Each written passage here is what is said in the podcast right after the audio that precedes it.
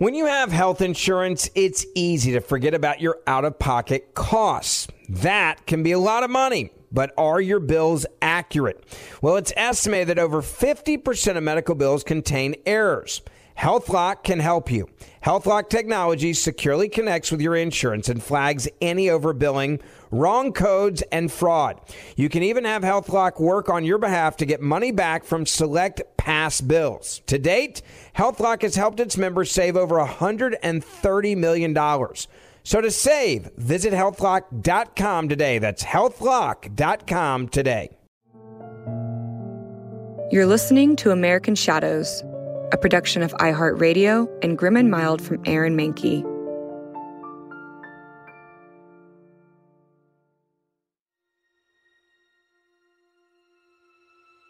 It was the 4th of July, 1782.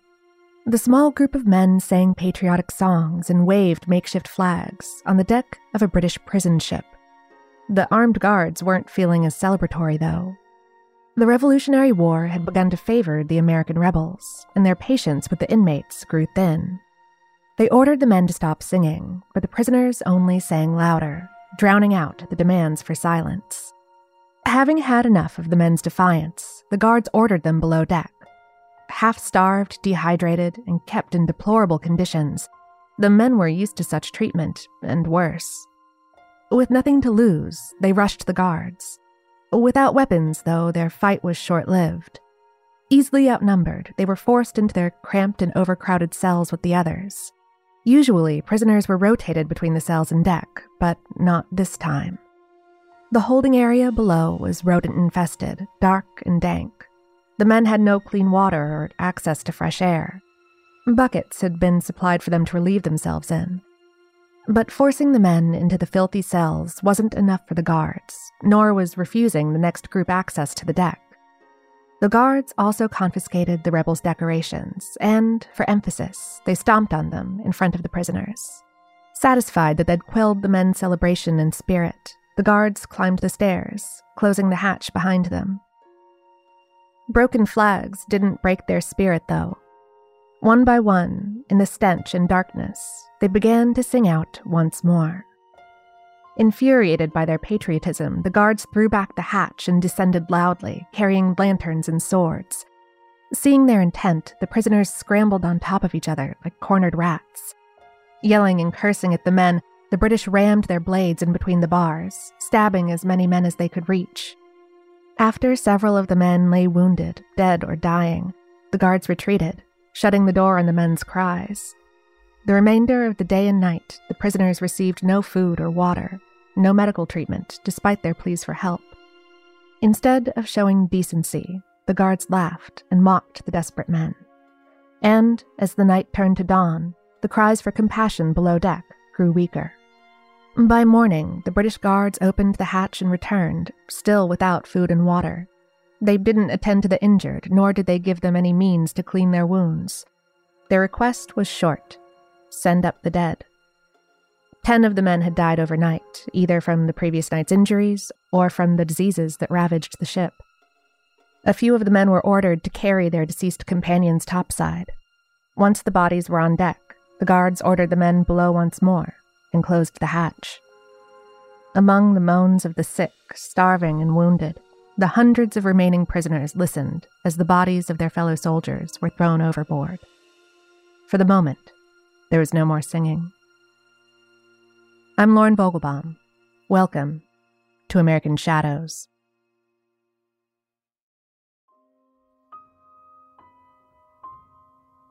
After Margaret Davis passed away in 2010, her relatives set about the task of cleaning out her house.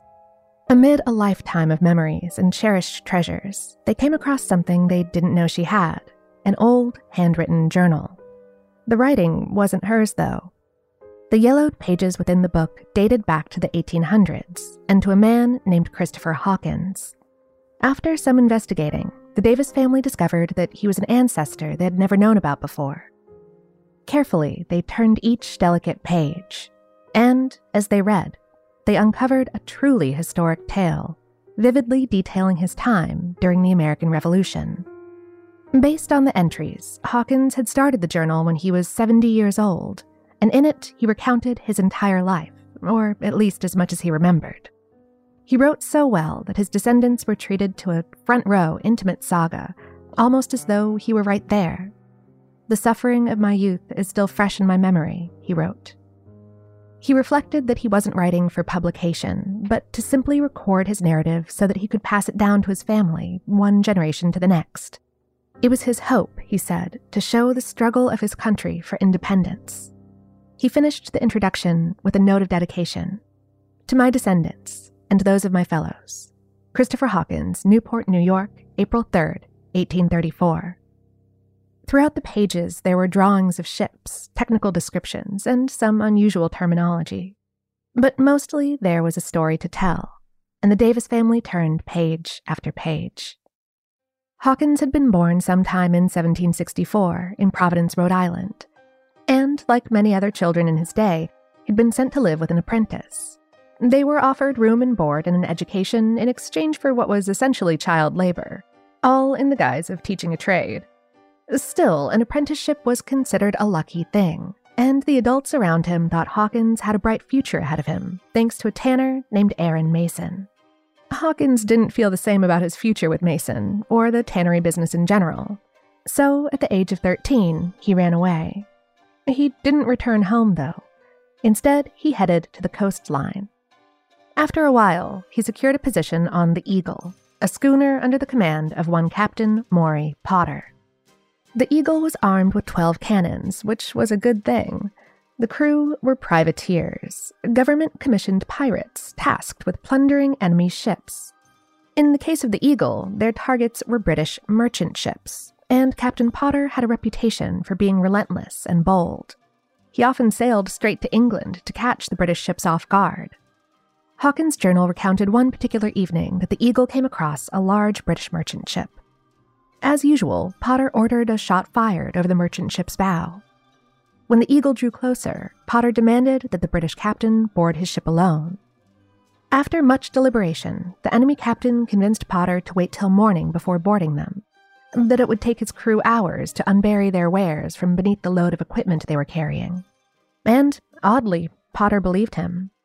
Even more oddly, though, he failed to post sentries to watch the British ship overnight. When the crew awoke at daybreak, the British were gone. Potter set sail for Sandy Hook, Connecticut, in an attempt to catch up with the merchant ship. The Eagle was fast, but it couldn't outrun a storm that had cropped up. For two days, the Eagle and crew toughed it out on the gale swept seas, doing their best to keep their ship from taking on water.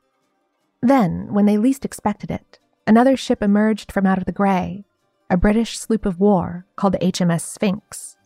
It was a sort of ship that made no distinction between privateers and pirates, and hunted down ships like the Eagle without mercy. Hawkins and the others scrambled to hoist their sails, getting as much canvas against the wind as possible, but the Sphinx quickly overtook them. While the men of the Eagle fought bravely, they were outnumbered and outmatched by the British. As Hawkins and his shipmates were brought on board the Sphinx, they watched as their ship, already damaged, was sunk. Now prisoners, Potter, Hawkins, and the rest of the crew were transferred to the HMS Asia, a British gunship, before being offloaded to the HMS Maidstone, a Coventry class frigate. Though smaller than the Asia, the Maidstone had been well stocked, allowing her to stay at sea longer. Now, maybe it was his youth that saved him from the prison ships, or perhaps the British needed extra hands and found a willing young boy. Either way, Hawkins was kept on board to serve as part of the Maidstone's crew. During the Revolutionary War, it wasn't uncommon for the British to capture young American men and force them into servitude. Of course, they didn't call it that. They dressed up what was essentially kidnapping and human trafficking by calling it impressment. The term was familiar to anyone living in the colonies. In fact, back in 1757, seven years before Hawkins was born, the British swept New York City taking 800 men prisoner and eventually keeping half. So common was the practice that the British used special groups of soldiers called press gangs to roam colonial towns and kidnap men and boys. England's king had even declared the practice legal, using the rebellion as justification. And so Hawkins decided that playing along with his captors was better than being taken to a prison ship, becoming instead both a cabin boy and waiter for the Maidstone's crew, where he served for the next 18 months. During his impressment, Hawkins managed to assure his captors that he was quite happy to be among them and that he didn't want to be returned home to the colonies. His lie was so convincing that when the Maidstone docked in New York Harbor, he and another boy were sent ashore to deliver a message. And this had been the opportunity Hawkins had waited for. Once ashore, he made a run for it, hiding in Long Island before carefully heading north to Providence, where he found employment. He'd achieved what many others in his situation had not and his work and life were good. But a safe life on dry land wasn't what fulfilled him. After a few years, his sailor's legs and patriot's heart began to look toward the sea. What he would find there, however, would put his life at risk once more.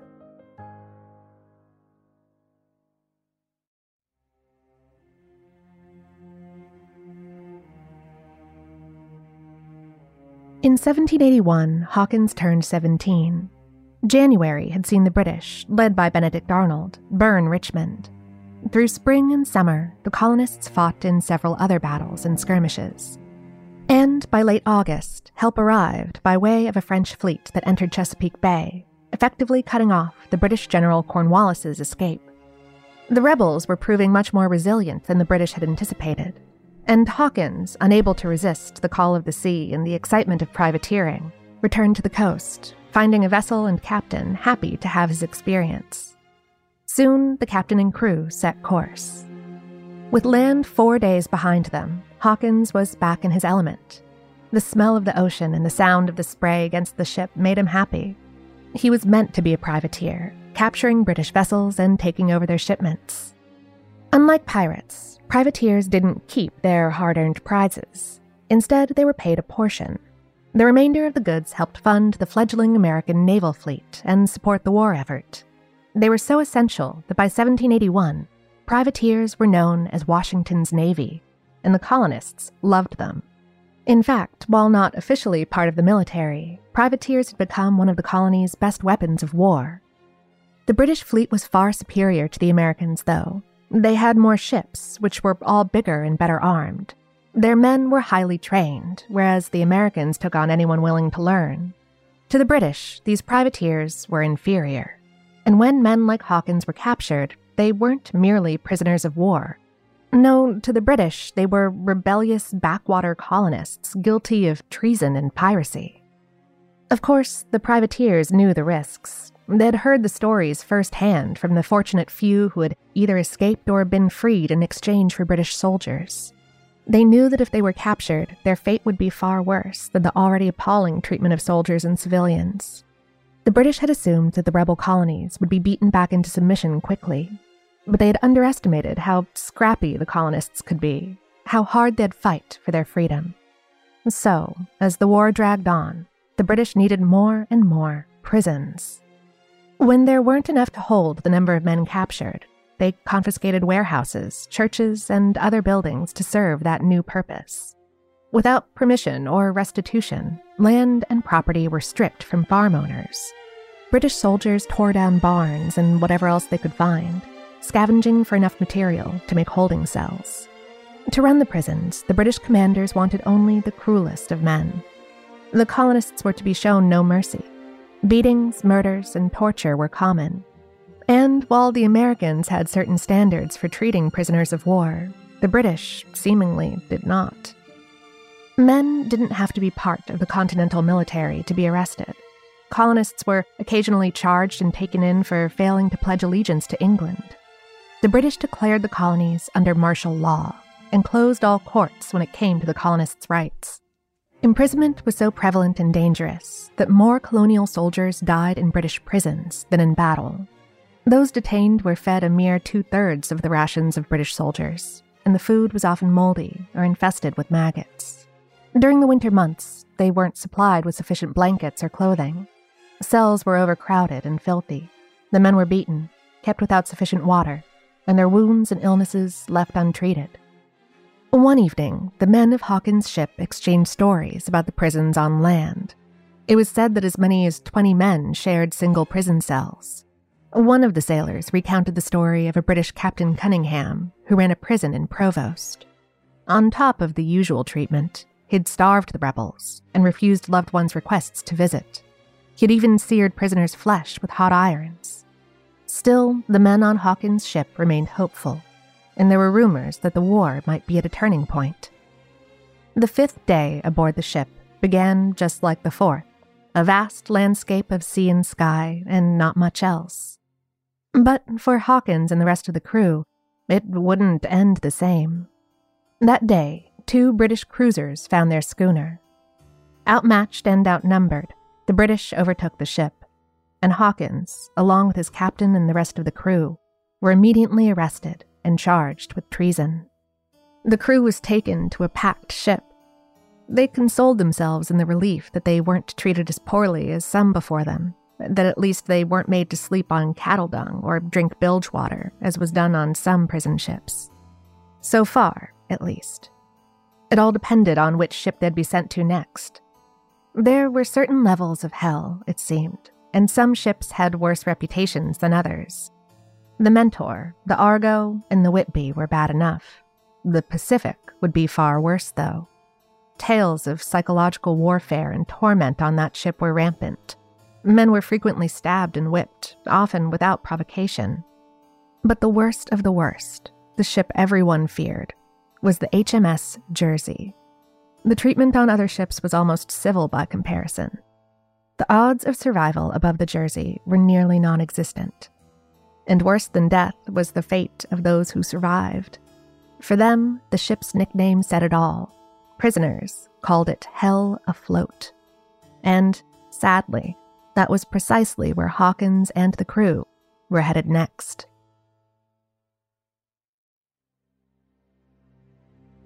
The HMS Jersey was a hulk of a ship. Badly damaged and needing repairs, it found alternate use as a prison ship in 1780, designed to hold 400 men. Within a year, the ship's reputation had spread, not just through the privateering community, but throughout the colonies as well. The British thought the ship's reputation would prove a powerful psychological weapon against the colonial soldiers, that the treatment of men aboard the Jersey would deter colonists from rising against them. Pamphlets and flyers were created with gruesome tales of conditions, torture, and murder. No other prison ship reported as many deaths as the Jersey. It had the opposite effect, though. The stories became proof of British cruelty and oppression Anger over the treatment of their newfound countrymen fueled the fires of rebellion, spurring the colonists to fight even harder. British Commissary David Sproat openly allowed and even encouraged the mistreatment and death of prisoners. The men were kept below deck in almost total darkness with no fresh air. In the summer, suffocation and heat stroke were the most common causes of death. In winter, prisoners' limbs blackened with frostbite while other men simply froze to death. They were fed moldy bread, rotting meat, worm infested fruit, and something the guards called soup, which was little more than bilge water mixed with brackish sludge from the East River. Newcomers tried to pick the worms and maggots out of their food. Long term prisoners were so starved they didn't even bother. The cells and surrounding holding areas were never cleaned, even when diseases transformed into epidemics. The refuse from the sick covered the floor, and the ship was infested with lice and rats. The death toll aboard the Jersey averaged about a dozen men every 24 hours. Corpses were left with the prisoners anywhere from a day to a week, depending on the mood of the guards. When Hawkins and the crew stepped aboard, there were already 800 other prisoners. The overcrowding was discouraging enough, but the nights were the worst, he recalled. There were so many men they could hardly sit, and much less lie down. Typhoid, dysentery, smallpox, and yellow fever were rampant. There was no escape from the smell, the decay, and the sickness. Only two prisoners were allowed to visit the upper deck at a time, he wrote. There was no place between decks provided us to satisfy those calls. Occasionally, the guards would offer them a choice serve the Royal Navy or stay on the Jersey and die. The prisoners, though, all but one, chose to stay. Without much hope beyond a certain death, the men held tight to each other as best they could. As time aboard the Jersey dragged on, Hawkins, like so many of the men, dreamed of escape. Those who tried were shot, but that never stopped men from trying. By October, six men had managed to pry the bars off the starboard port. Silently, and one by one, they lowered themselves into the water and began to swim away. A young boy followed them, but seeing the others far ahead, he foolishly cried out that he couldn't swim well. Terrified of slipping beneath the surface, the boy grabbed the gunwale. His cries had alerted the guards, and one of them used the butt end of his bayonet, hitting the boy's hand so hard that bones broke through the skin. The guard then ran the boy through with a blade. Other guards fired at the other escapees, killing five. The sixth, knowing he would soon share their fate, chose instead to return. He clung to the ship's anchor chain, keeping just his nose above the water. When the guards gave up their watch, he climbed back aboard into the mass of prisoners. Hawkins decided then and there that no matter what the consequences might be, He'd had enough of the Jersey and began to plan his escape. Before long, he and another prisoner named Waterman had managed to steal an axe and a crowbar. On a stormy night, they worked along with the claps of thunder to hack away at bolts and bars below deck. Hawkins' captain, however, begged him to stay, believing that attempting an escape would surely mean the young man's end. But death felt more certain on board the Jersey, with the bolts loosened and the bars free, Hawkins covered the damage with old scraps of clothing. A haze set over the water that night, and the two men quietly exited through the hole they'd made, secured a rope, and then lowered themselves into the water. The pair swam for some time through the darkness, and when the lights from the Jersey had vanished from sight, Hawkins called out to Waterman. When there was no answer, fear assumed the worst, and Hawkins kept going on his own, it was only when he had made it to shore when he realized he had no money, no clothes, no supplies, and no one on Long Island to call on for help. Hawkins ended up walking until he found a barn to sleep in. Along the way, he reluctantly stole food from orchards, and while he found assistance for a short while when two boys stumbled upon him, a woman in the house alerted the British to his presence. Soldiers eventually captured Hawkins, promising to send him right back to the Jersey. But when the guards ordered some civilians to watch over him for a short time, Hawkins discovered they were sympathetic to the rebel cause and turned their heads while he slipped out of the house. The rest of his travels were more of the same, stealing food and resting in unlocked barns. But his luck changed one day when he came across one Captain Daniel Havens, the uncle of a privateer Hawkins had been impressed with on the Maidstone years before. Havens agreed to stow Hawkins on a smuggling vessel that was heading back home to Rhode Island. Free at last, Hawkins decided to keep his patriotic feet firmly on solid ground. For the rest of his life, his eyes never again wandered toward the sea.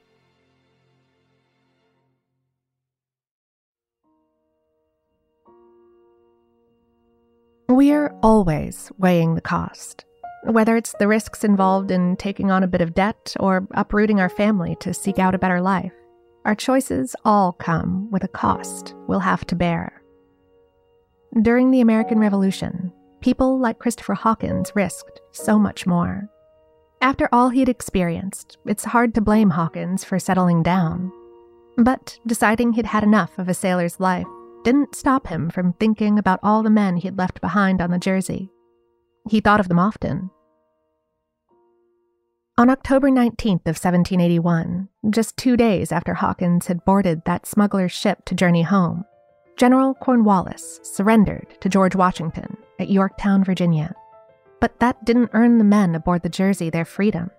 Far from it. It didn't even stop the British from transferring more prisoners onto the ship or stop the atrocities taking place on board. The Jersey would remain active until April 6th of 1783.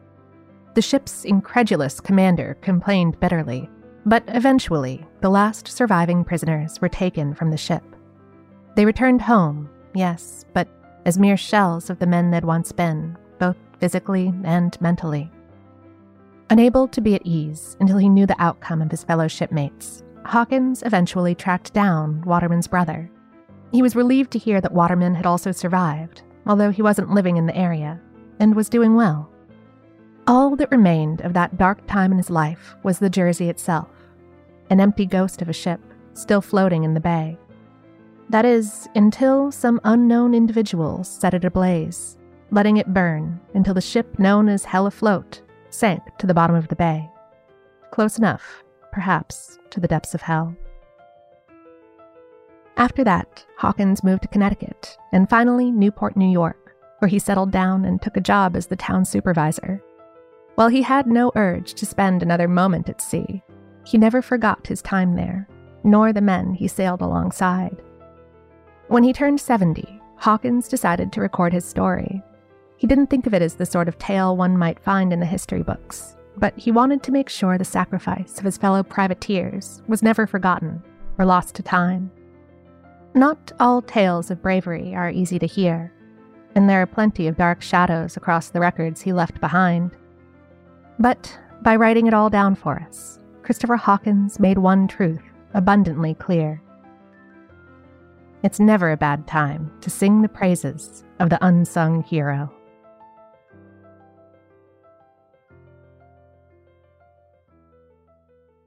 There's more to this story. Stick around after this brief sponsor break to hear all about it.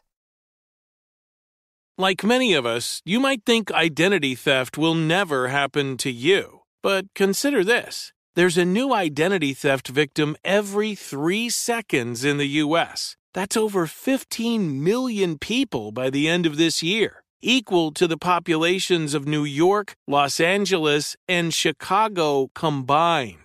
Even worse, identity theft victims often don't even know they're victims. That's why Lifelock Identity Theft Protection alerts you to identity threats even the ones that don't show up on a credit report, like data breaches, fraudulent bank transactions, loan and credit card applications, and crimes committed in your name. If your identity is stolen, your own dedicated Lifelock US based restoration specialist will work to fix it. Lifelock protects you in ways that you simply can't on your own. Join now and save up to 25% your first year at lifelock.com slash iHeart. That's lifelock.com slash iHeart to save up to 25%. Identity theft protection starts here. Right here, right now. Find your beautiful new floor at Rite Rug Flooring. Choose from thousands of in stock styles, ready for next day installation, and all backed by the right price guarantee Visit riterug.com. That's R I T E R U G.com today to schedule a free in home estimate or to find a location near you.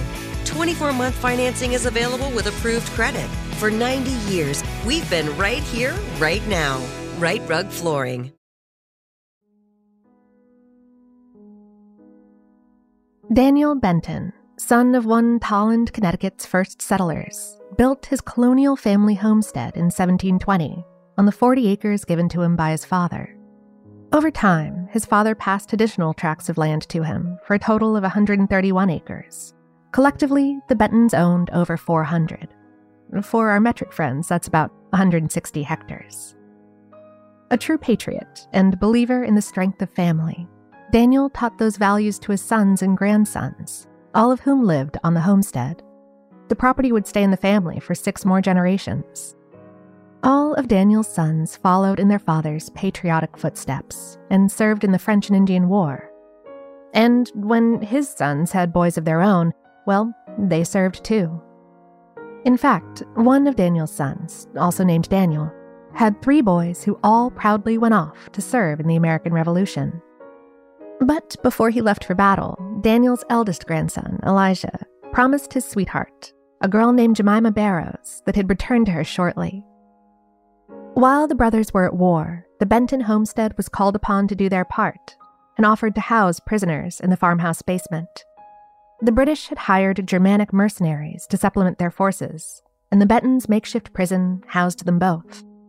The family took care of their prisoners, though, ensuring that they were well fed given plenty of clean water for drinking and hygiene, and supplying them with clothing, blankets, and even wood for the basement fireplace during the cold winter months. In September of 1776, during the Battle of Long Island, the Continental troops were easily bested by the British, losing 1,100 men. But while the Benton brothers fought in the battle, they all managed to survive long enough to be captured.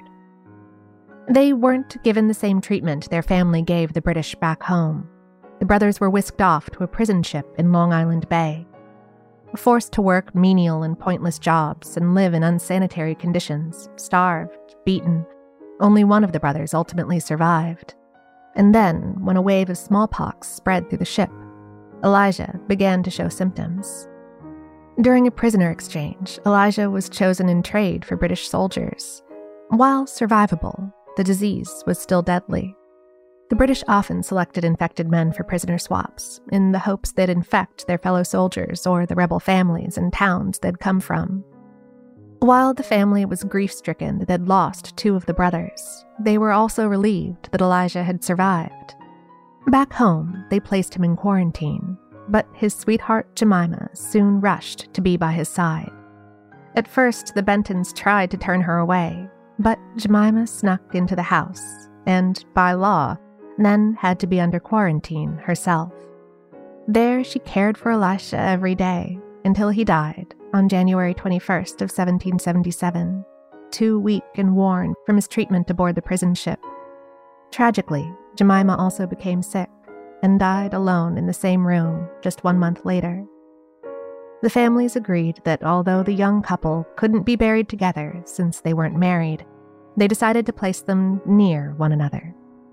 Today, the Benton homestead is a museum. Elisha and Jemima's graves are still on the property, undisturbed after all these years, with an old carriage road passing between them. Close, but probably not close enough. Oh, and that ship where the Benton brothers were imprisoned?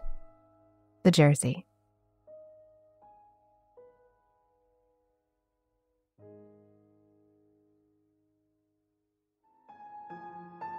American Shadows is hosted by Lauren Vogelbaum. This episode was written by Michelle Muto with researcher Robin Miniter and produced by Miranda Hawkins and Trevor Young with executive producers Aaron Mahnke, Alex Williams, and Matt Frederick. To learn more about the show, visit grimandmild.com. For more podcasts from iHeartRadio, visit the iHeartRadio app, Apple Podcasts, or wherever you get your podcasts.